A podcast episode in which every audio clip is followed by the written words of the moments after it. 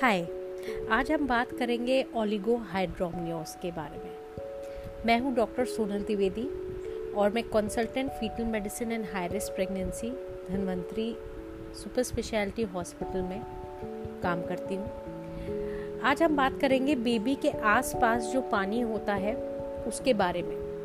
उसे बोलते हैं एमनियोटिक फ्लूड ये एमनियोटिक फ्लूड क्या होता है? ये एमनियोटिक फ्लूइड अगर हम बात करें तो शुरुआत में जो ये एमनियोटिक फ्लूइड होता है, जो पानी होता है बेबी के आसपास, ये शुरू में सिर्फ़ प्योर पानी और इलेक्ट्रोलाइट से बना होता है। पर जैसे जैसे समय बीतता है और बेबी बड़ा होता है गर्भ के अंदर तो इसमें बेबी यूरिन करना भी चालू कर देता है। तो हमें एमनियोटिक फ्लूड में यूरिया भी मिलता है कार्बोहाइड्रेट भी मिलता है प्रोटीन्स भी मिलते हैं और लिपिड्स भी मिलते हैं। जैसे जैसे समय बीतता है एमनियोटिक फ्लूड का जो मात्रा है, वो आठवें महीने तक बढ़ती है। और मैक्सिमम एमनियोटिक फ्लूड आठवें महीने में प्रेगनेंसी के देखा गया है। इसके बाद धीरे धीरे एमनियोटिक फ्लूड कम होना चालू हो जाता है और 36 वीक्स में ये कम पाया जाता है। जब हम अल्ट्रासाउंड कराते हैं और एमनियोटिक फ्लूड कम पाते हैं, या डॉक्टर को अल्ट्रासाउंड में एमनियोटिक फ्लूइड या बच्चे के आसपास का जो पानी है वो कम लगता है, उसे कहते हैं ओलिगो हाइड्रामनियोस ओलिगो मतलब कम, हाइड्रामनियोस मतलब पानी। तो बच्चे के आसपास का पानी कम जब पाता है डॉक्टर तो उसे फिर अल्ट्रासाउंड रिपोर्ट में लिख के देता है कि माइल्ड है, थोड़ा कम है, या थोड़े से ज़्यादा है या बहुत ज़्यादा कम है। तो ऐसा वो अपने अल्ट्रासाउंड रिपोर्ट में लिख के देता है। तो क्या ये एमनियोटिक फ्लूड जो है, जो ये पानी है बच्चे के आसपास, ये बहुत ज़रूरी है क्या बच्चे के लिए? क्या बच्चा बिना पानी के नहीं जी सकता? तो हमें ये जानना बहुत ज़रूरी है कि ये पानी क्यों ज़रूरी है। पहली चीज़, बच्चे को ये मूवमेंट की फ्रीडम देता है। मतलब बच्चा खूब मूवमेंट करता है गर्भ के अंदर, जिसके कारण उसकी मसल और जो बोन है, वो अच्छे से डेवलप हो पाती है। और हम ये जानते हैं, दूसरा कारण कि जो प्लेसेंटा होता है, उससे एक अम्बलाइकल कॉर्ड निकलती है। वो कॉर्ड अक्सर जो है, अगर पानी नहीं होगा तो बच्चे के हाथ के नीचे आके दब सकती है, या बच्चे और कना जो बच्चेदानी है, उसके बीच में आके दब सकती है। और ये कॉर्ड बहुत ज़रूरी होती है, क्योंकि ये ब्लड फ्लो कन्हारी से लेके प्लेसेंटा से लेके बच्चे तक ये ब्लड फ्लो अच्छे से पहुंचाती रहती है। तीसरी चीज़ ये बच्चे को वार्म रखता है मतलब गर्म रखता है और एक टेम्परेचर मेंटेन करके रखता है। चाहे आप एसी में बैठे हो तो आपका ऐसा नहीं है कि बेबी को भी उतनी ठंडक लग रही है। वो एक प्रॉपर टेम्परेचर को मेंटेन करके रखता है। ह्यूमिडिटी को बच्चे के आसपास मेंटेन करके रखता है और बच्चा इसी पानी को स्वेलो करता है। स्वेलो करता है मतलब निगलता है।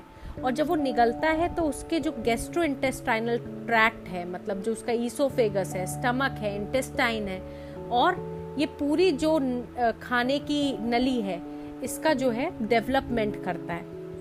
और इसी यही पानी बच्चा अपनी नाक से फेफड़े में लेता है और फेफड़े से बाहर भी छोड़ता है। तो इससे बच्चे के लंग्स भी डेवलप होते हैं।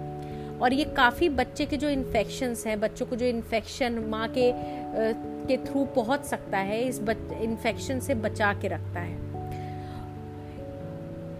और जब हमें कोई भी प्रॉब्लम होती है, जैसे मान लीजिए हमारा कोई जो टेस्ट है एमनियोटिक फ्लूड के थ्रू टेस्ट करते हैं, तब भी हमें ये बच्चे के सेल्स इसमें रहते हैं और हमें काफ़ी अच्छे से रिज़ल्ट मिल सकता है।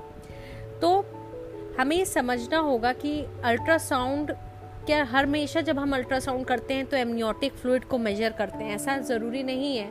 जनरली जब हम पहले तीन महीने में अल्ट्रासाउंड करते हैं और हम देखते हैं बच्चा पूरी तरह से मूव कर रहा है, उसके आसपास पानी है तो इसका मतलब हमें मेजर करने की ज़रूरत नहीं है, पानी नॉर्मल है।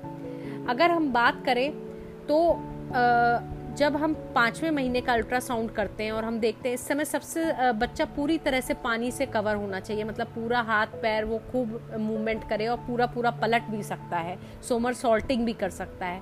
तो इतना पानी होना चाहिए। तो उस समय भी हम इसको मेजर कर सकते हैं। और जब हम बाकी, जब आगे बढ़ते हैं त्रिमाही में बढ़ते हैं, आगे के अल्ट्रासाउंड करते हैं, जिसे ग्रोथ स्कैन कहते हैं, उसमें भी इसको मेजर करते हैं। अगर आपका डॉक्टर एमनियोटिक फ्लूड इंडेक्स देखता है, इसको मेजर करने के दो तरीके हैं। आपका डॉक्टर या तो ए एफ़ आई एक आप शब्द देखते होंगे, जिसे कहते हैं एमनियोटिक फ्लूड इंडेक्स, या तो वो मेजर करता है, या फिर सिंगल डीप पॉकेट मेजर करता है। तो अगर आपका ए एफ़ आई पाँच सेंटीमीटर से कम है तो इसका मतलब है आपके बेबी के आसपास का पानी जो है कम है। या फिर आपका जो सिंगल डीप पॉकेट है, वो दो सेंटीमीटर से कम है तो भी आपके बेबी के आसपास का पानी कम है।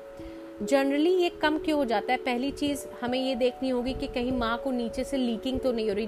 लीकिंग मतलब कभी कभी थैली में छेद हो जाने के कारण जो है पानी रिसता रहता है धीरे धीरे रिसता रहता है और कभी कभी तो बहुत ज़्यादा रिस जाता है। तो उसे लीकिंग कहते हैं। वो तो नहीं है।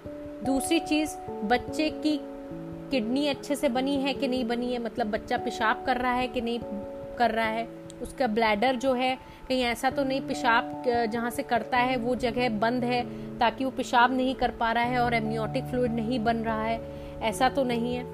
तो हम बच्चे का डिटेल्ड स्कैन करते हैं और कोई भी ऐसी प्रॉब्लम जो है, वो देखते हैं।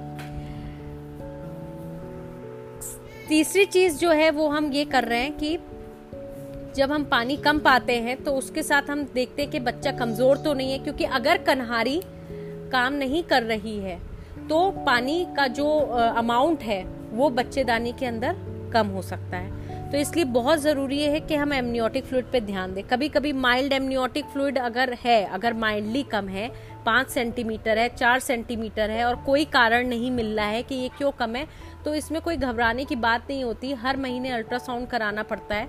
और अगर सब कुछ नॉर्मल रहता है तो कोई ऐसे डरने की बात नहीं है। और एमनियोटिक फ्लूड कम होने के कारण जब तक तुरंत सिजेरियन कराने के भी चांसेस कम होते हैं। क्योंकि मान लीजिए अगर आपको कोई कह रहा है कि आपका पानी कम है और आपको सिजेरियन की ज़रूरत है तो ऐसा नहीं होता है। आपको ये रिस्क ज़रूर समझना है कि अगर मान लीजिए आपका क्या कहते हैं, पानी कम है और क्या कहते हैं आपने उसमें दर्द आ रहे हैं तो ये कॉर्ड जो है वो दब सकती है और अगर दबती है तो बच्चे की धड़कन ऊपर नीचे हो सकती है। अगर ऐसा होता है, तभी सिजेरियन की ज़रूरत पड़ती है जब पानी कम हो। अदरवाइज़ अगर पानी कम है और आपकी डिलीवरी के दौरान आपके बेबी की धड़कन अच्छे से चल रही है तो हम प्रोग्रेस करा के डिलीवरी नॉर्मल भी करा सकते हैं। Thank you